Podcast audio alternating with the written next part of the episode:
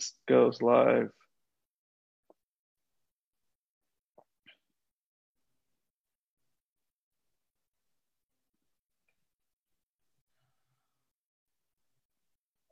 Oh Jesus! I need my other computer for. Uh...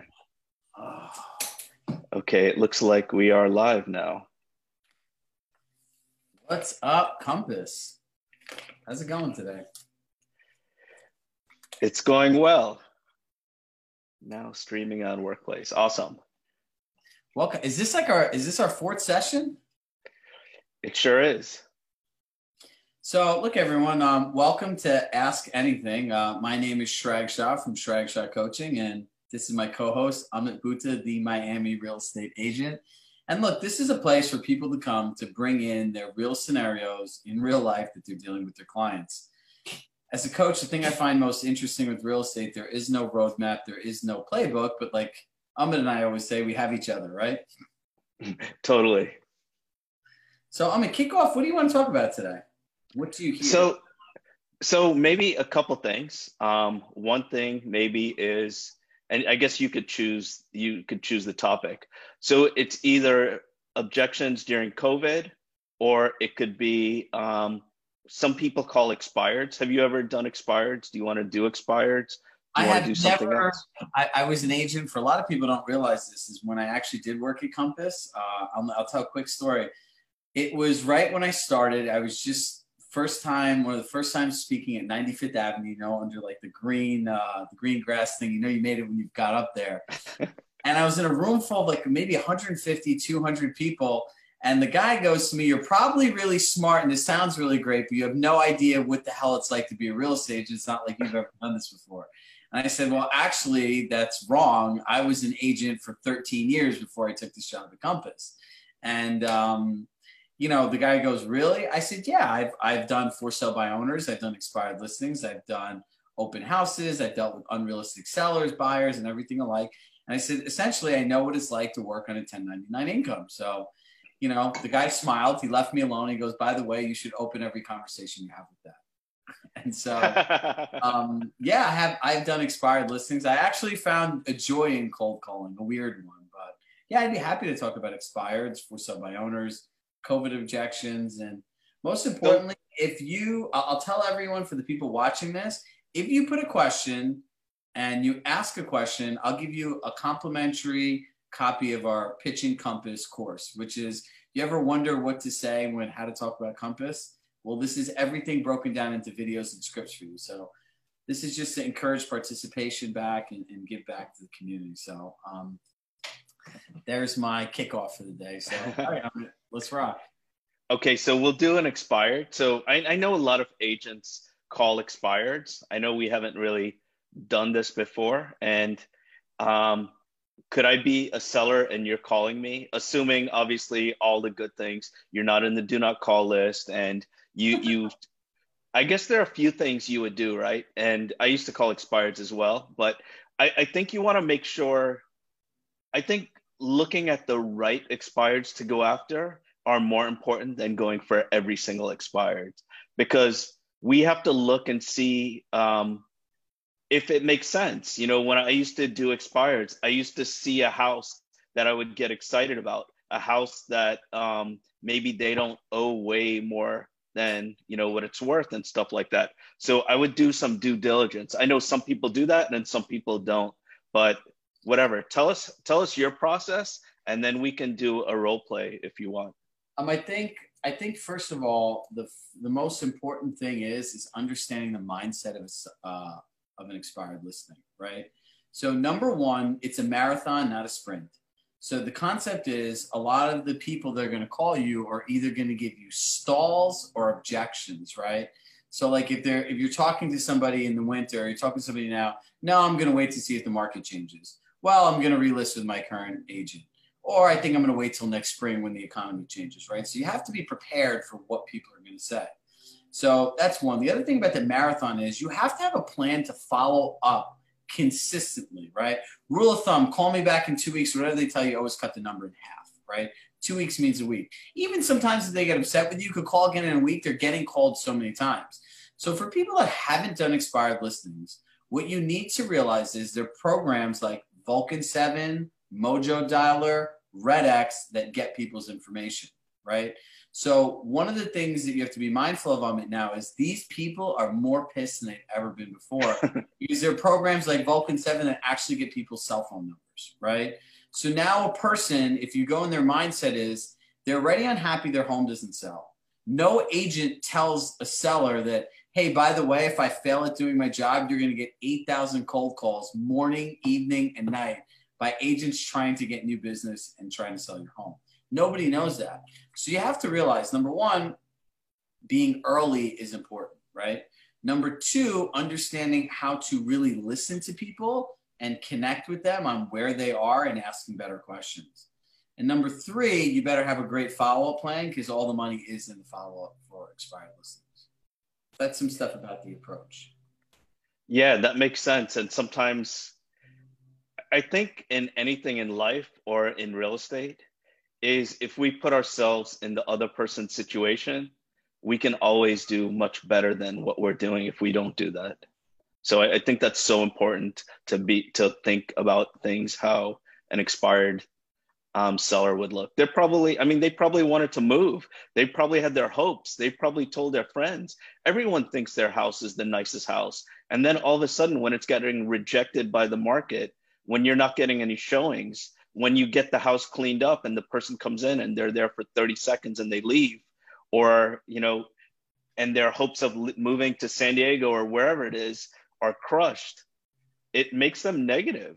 So yeah knowing that is extremely important. you know like like look i can tell you from my own experience right? Like i sold my house last year and bought a new house. Like if my house didn't sell and like i couldn't move and i couldn't get my kid into the school district which factually we can't use right now but um, you know, like I'd be upset, I'd be angry, right? So, like, look, number one, like, let's go into this with some strategy, right? Like, understand what are the most common objections that people have to deal with. So, what are the objections you hear um, from expired listings people frequently? So, I think the first one is it's just like a deflection. I don't want to sell my house anymore. So they're going to say, okay, I'm in. So what you're saying is you don't want to sell my house anymore. So are you no longer accepting full price offers? You know, I mean, do you have a buyer that'll give me full price? So I think you could say, given the right financial terms, I mean, it would be exciting for you to make a move again. Um, yeah, you know, we're just so discouraged about everything. I can totally understand. I see your home is on the market for 182 days. What what were one or two things that you hope would would have happened that ultimately didn't? Yeah, I mean, we thought we were gonna we were hope to get the price we wanted, and we hope to move. We hope to get the price. So, if I was able to show you a way that we could potentially help you get the price and help you make a move, would it be worth 15 minutes of your time? You know, the thing is, we get so many calls from agents. Everyone is promising us everything. They're telling us they can sell our house, that they, they, it's the same thing they say. We can sell your house for the most money in the shortest time with the least amount of stress. We've heard that like 27 times already. Yeah, you know, I, am one. I'm really sorry to hear that. And I guess the last agent didn't tell you if he was unsuccessful in selling your home that you get 800 phone calls a day from people doing the same thing, right? Yeah, was, they failed to mention that. You know, look, um, in, in listening to what you're saying, I can completely understand that you're overwhelmed, you're frustrated, you don't want to take time out of your day to answer all these calls to hear the same thing. Can I share with you what's been helpful for some of the other people that we've worked with in making a decision? Um, sure you know, we're able to share two things with people. It's the exact marketing plan that we'll do to market and sell your home, and a written communication plan on how we'll communicate with you throughout the process. Would it be helpful to have a clear and concise understanding of how those things would work for your home? Um, yeah, I mean, we we didn't get that in the past. We they told us everything that they would do, and they I don't know if they did any of it look, we we find this as being a, a, collaboration, not a dictatorship, right? We would it be helpful for you to have a written communication plan with a predetermined time that we'd speak every week, and also a checklist ultimately to follow to make sure that you know we're held accountable too for all the promises that we made. Yeah, that would be good. That would be a step in the right direction. You know, I, honestly, I'm just not sure. I got to speak with the wife, the kids. We're all, we're all, you know, we we we expected to be in San Diego already, and now with COVID and everything else, it's just it's tough. Listen, I, I understand. So, look, let's just make this. I'll try to make these things easier. I don't want to promise you a bunch of stuff because I don't know as much information ideally as I should. Would it be okay if we stayed on for another three minutes? I learned a little more information. Let me do my homework and let's spend 15 minutes together through Zoom with your wife, your kids, and all the people that help you make your decision. And I just, all I want to do is just show you the plan of action that I would use, the exact marketing we'll do, how we'll communicate with you through the process. And if you find that something would be helpful, we could explore it more. But at the end, you'll actually see what the process is that would have got your home sold. Yeah, that sounds fair. That's it. You know, like guys, use use these leading statements. Would it okay? Would it be okay? Would it be helpful? What would have happened if you knew? You know, like let them start telling you, right? Don't say, I'm gonna like, I'm at the flip side of this is I can show you like you could if you could say to someone, I have the best marketing plan, we'll do video, we'll do this, we'll do that. And and like people's brain don't process information. Totally, yeah. Talking at them instead of asking, as you say. Yeah, it's look, so let's. This is a good time to talk about the three different types of listening, like we talked about today on our mastermind call. Sure. Guys, there's three different types of listening. There's subjective, objective, and empathetic. Subjective listening is, and I know you're a lying sales agent in your life if you've never done this. I'm guilty of this. I mean, you're definitely guilty. We're all guilty of it. You ever have somebody talking and you're not really listening? You're more thinking about what you're going to say next. No, no, I'm kidding. exactly. So that's subjective listening. That's listening from your own point of view to give your own answer, right? It's selfishly listening. Objective is you're you're an objective person, right? Like you don't really have an opinion either way. You're like listening and you're pretty tuned in. And then the third and the most beneficial is empathetic listening. That's listening with that care and sincerity that you have for the person, right? For a lot of us that have kids, like when when your little kid comes up to you and they're like mommy daddy can i ask you something and the whole world stops and you're just completely zoned in right we can all understand what that is. And at that point the only thing you want to do is listen to what that person has to say and help them meet them where they are. That's empathetic listening. So if you could understand where these expired listings are that is part of the battle. Learning how to ask them the right questions will get them to open up and talk to you. And the third thing is, Amit, is realizing that no matter what you tell them you're going to do, that'll never win you the appointment necessarily, is the first step in the right direction. Right. So with that said, let's let's shift focus to COVID. So with those types of listening skills that you mentioned, can we do an example for each one so people would get a better perspective on it? Yeah. Okay. So the first thing would be like say say I'm a a buyer and I'm not sure if I should buy now or not because of COVID, and I ask you. So you know, Chirag, um, thanks for helping us the last few months, uh, but we're just not really sure if we want to buy now during this pandemic. So you don't want to get a good deal? Um, I mean, is now the best time to get a good deal? So you see how subjective that is, right? Like, that's very get a good deal. That's my view on like that. That's combative, right? We all don't realize how combative we really are, right? We're so quick to tell someone something. Um, so we'll go. Yeah. To- e- even though we're role playing, it like stopped me in my tracks. I was like, "Whoa," you know. Yeah, this guy's a jerk. right. Totally. Okay, so we'll do it again. So, Chirag, thanks for helping us the last few months. Uh, we're just not sure if we should be buying right now during this pandemic. So you're not sure that you're going to buy during the pandemic. Do you plan on? Do you want to buy a house still? Um. Yeah, yeah, we do, we do. But you know, we have so many friends and family members, and we're watching the news, and it just they're all telling us we should wait. So you see how we said that? We still acknowledge them. They said, "Do you want to buy a house?" That was an objective answer, right? Like, do you still want to buy a house? Now we'll go to the third one. So yeah, we're not sure if we want to buy anymore. No, no, I'm sorry. I'm so, I'm sorry. We're not. You know, uh, thanks for helping us the last few months, but we're not sure if now is the right time to buy. you know, I mean, I could totally understand with everything going on, you feeling that way. Can I ask you a question quickly? Sure. You know, in hearing you say that you, your wife, your kids have spent an incredible amount of time over the last few months looking at homes, you know, what happened that has really made you feel this way that you might think that all that time and that excitement in finding that house on the beach so that you didn't feel trapped in a home during COVID, what made that go away? You know, it, it's, I think we were so excited about you know finding a place and moving that we shared the news with too many people. And then unfortunately everyone has an opinion and then we listen to their opinions we put the news on we go on social media. Not just me the whole family. And it just discouraged us quite a bit. So ultimately the outside world is discouraging your internal world and ultimately what your family want by by just kind of a set of information and things that you really didn't want to hear. And now that you've heard it's kind of made this challenging to make this decision. Yeah we don't know if it's true or not. I, I could hear that. And do you, is there a part of you that feels if you make a different decision than what everyone says you'd have to go and deal with all that stuff as well?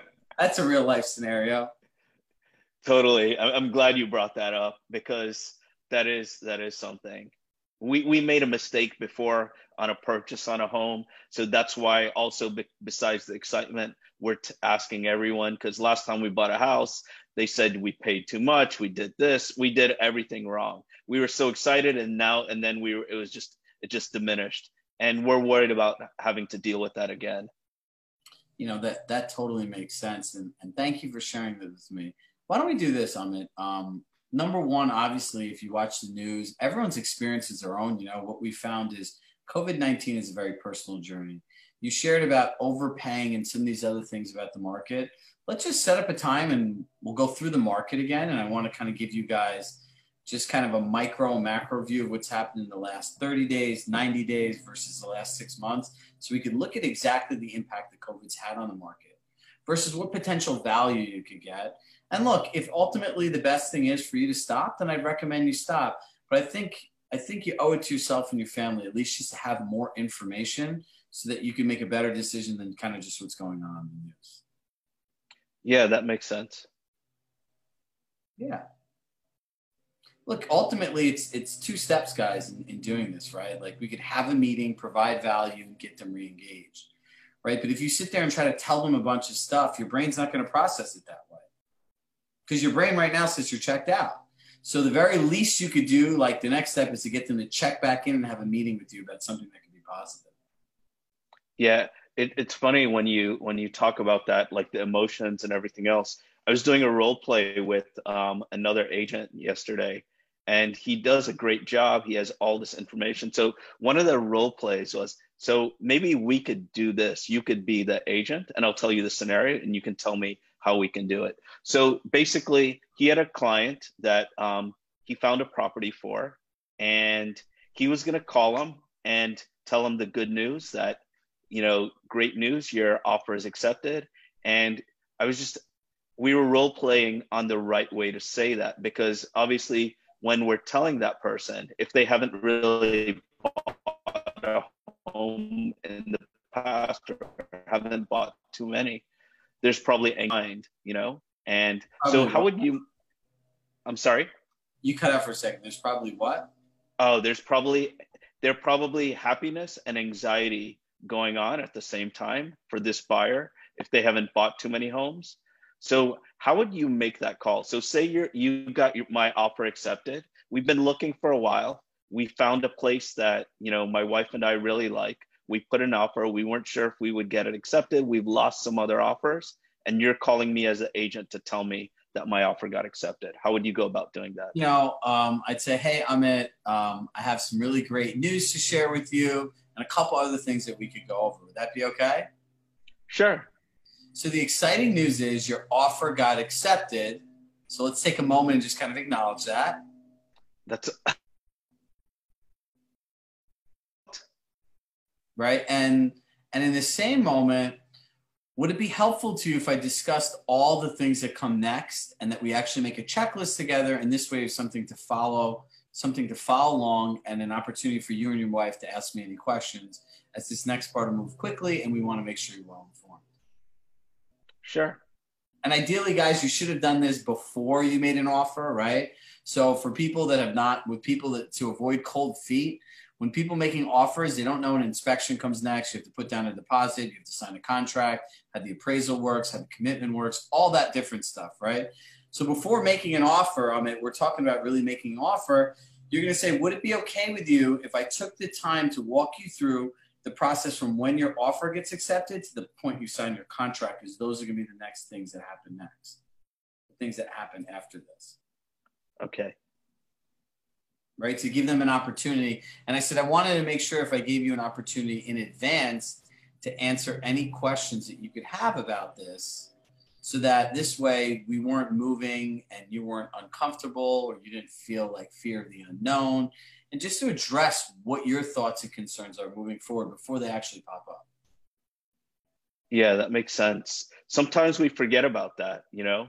We're just so excited that their their offer got accepted we don't think about all the things that they're thinking about no and we also don't forget we also forget that um, we also forget that they've never done this before. Um, right. right? Like they've never done this. They don't know what comes next. In generally markets that are moving fast, it, it's a lot. I called the accepted offer to the contract place the blackout period.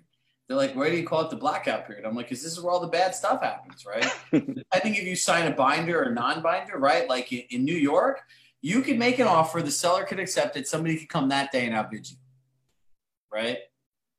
there's no there's nothing they're all verbal offers there's nothing actually signed right and in other states you sign a binder they can't do that right but there's certain performance periods in the contract that you have to meet right so ideally the the process of doing this is giving people a chance ahead of time and then then the agents always say oh, i'm like oh my buyer has cold feet and, well whoever took the time to tell them anything what's going on and you're asking them oh you just got put $50000 here most of the buyers have never even been told like look, like we're we have an accepted offer today on Monday. You could do the inspection on Wednesday, but the expectation of the market and the way this kind of works on Monday, you're gonna have to sign your contract. So you if you have to liquidate stocks or mutual funds, you should ideally start that today. So you have the funds available on Monday.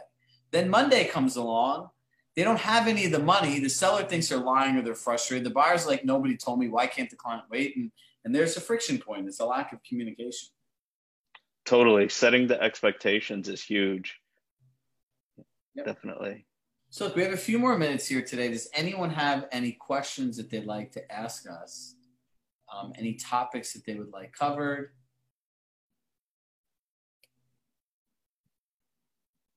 Checking here on my other screen if there are any questions. Okay. What's something I see a few of you guys lurking on here. What are some what are some of the questions that people ask you? Thank you, Terry. I'm happy that you've been enjoying um, the Pitching Compass course. Trying to think. So maybe maybe this is an objection, but since you you've dealt with so many agents at Compass, I get calls every week from agents that I know that are joining Compass. And what advice would you give someone that has moved from another company and they're joining Compass and they're going to start? What would you tell them? number one, have an organized plan, right? You have like that time that you're transitioning. Um, I would suggest printing out a blank calendar for the month and looking at your communications as a campaign, not a bunch of random messages, right? When you go into your first meeting with your, um, when you go to your first meeting with your sales manager, come prepared with a business plan. When you go meet with your market advisor for the first time, have an idea that hey i looked at the calendar i just got here these are some key dates i want to hit and i want to get an announcement email out i want to put this on my so like have an idea of what you want right so this way you can make the time most productive with people right? Um, you have these meetings people are excited to meet with you but they can't help you if they don't know how to help you right? And if not they'll just start telling you in the beginning about what's offered here. So the best advice is is have a business plan have a plan right? When you're coming over messaging your clients and those initial messages are the most important, right? And being able to share your great journey and how you came to Compass is also important. Because look, if you recruit another agent, like you get AIP money, you get $7,500, right? I believe in either marketing or equity. So it's like if you have five of your friends come with you, you get another, you know, almost forty thousand dollars in equity options. Yeah. So, like, as far as that message to your clients, you're leaving one firm. Say I'm at Sotheby's and I'm going to Compass. I'm starting about at Compass, and say I'm not in New York or California where people aren't as versed on what Compass is. What would that message be to your clients? How would you say that? Excited to offer you more. You're the headline that- too, right? and um, you know, look, everyone came to Compass for a different reason. And I actually find agents that are talking about their moves that came from more established firms the easiest conversations to have, right? Um, and I got this from another agent, Susan Vanek in Connecticut. She goes, what she was saying is, is like, as a career agent, I constantly am interviewed to go to other firms. And I always listen on it with my clients like you and mine, seeing if there's something more I can offer, right? And now I'm happy to say, well, I kind of shifted that and said, I always am here to, uh, um, I always listen to offers. After listening to what Compass had to offer, I realized coming to Compass was the only responsible thing to do. Once nice. you say responsible thing to do and you're talking to somebody, they're going to pause and they're going to say, Well, what do you mean about responsible? And then you could start sharing with them why you came to Compass. Excited to offer you more you need to realize like the stuff at Compass is built in context for you guys, the agents, as the customers. You need to be able to translate how that benefits a person. I'll give you an example. We have coming soon, which is like a movie trailer for your home. I now have I now have access to a pre-marketing platform and tools that allow me to get over a thousand buyers or more to view my clients' properties for online showings before they went on the market. Right? That's a completely different spin on what's available. I just did that um, two days ago. I did it for two days. I put a little bit of money in it. I spent 200 bucks and I got 12,000 views on the property. Yeah. And look, guys, this is where I'm going to stop the conversation and drop the mic. Whether you got 500 leads or not, guess what? Is it going to make your seller feel good? Yep. Do you have an insights report to back it up? Yep. Is it one more thing than your competitors are really talking about? Yep. And also, you talk about the ad views, you talk about being able to retarget, knowing where the buyers come from, what devices are on. These are all powerful narratives to have. So, in coming to Compass, be clear on why you came here and be excited to share that with somebody, right? We all left where we were for a reason. Our brain is built for certainty and comfort. You came for uncertainty and discomfort because it's something new. And you should be proud to share that message, right? So, look, guys, um, we'll be back here every week. We see our viewership is growing. So thank you guys all for tuning in. And look, if you're ever in the market considering hiring a business coach or a company to help you manage your social media that's 100% real estate focused, keep us in mind, Chirag Shah Coaching. And other than that, we'll be back here every single week to answer all of your questions or just to keep doing this and helping us all learn from reality. Amit? So, so I want to add one thing to what you said one of the things that I like about your coaching the most, and as far as your social media, especially coaching, you only deal with Compass agents, mm-hmm. only Compass agents. I'm anonymous. Is, yeah. So, so with that said, if you're only focused on learning about Compass and knowing about Compass, the coaching is going to be exponentially better you don't need to learn about Sotheby's, about Elliman, even though you know what's going on with them. You're so dialed into the products. It definitely is a, a huge benefit. And then social media, because you know, obviously you're you're familiar with the brand very much. It helps a lot as well. So you know, it's interesting. It's actually that's what Rory had said when we actually talked to this. He's like, Never before was there an actual coaching company built on top of a platform.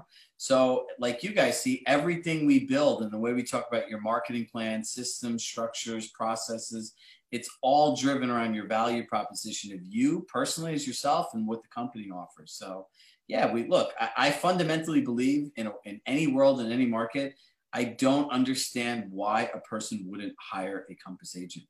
There is quantifiably so much more. And you go back to the pitch that Rory and I did in Miami. Would you agree homes that are in the best condition that get the most viewing traffic and are available to the largest pool get you the best price? Who could say no to that? Right? And if they do, maybe they're they're not not the right customer to work oh, with. you should run away because you'll never make money. no. Um, and guys, for the people listening to that pitch, we call it the Miami pitch. Look, homes that are in the best condition. Can you put someone's home in better condition with Compass Concierge? Yes. The most viewing traffic. Use coming soon's and power the crap out of it with a digital ad. And then said available to the largest buyer pool. Guess what? Bridge loans are back. So if, if the house, if I'm selling Amit's house and his home is eligible for a bridge loan, guess what?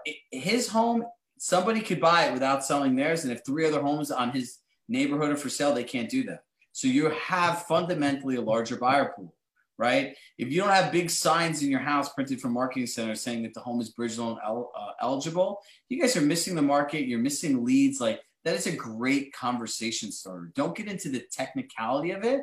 Just say, look, by working with me, you have the opportunity to be able to move into your next home without finding it, right? And for us agents have been doing this a while. How many open house buyers have you seen that are like, yeah, I'm looking for another home. If I find the right home, I'll sell my house, no problem. Right. Yeah.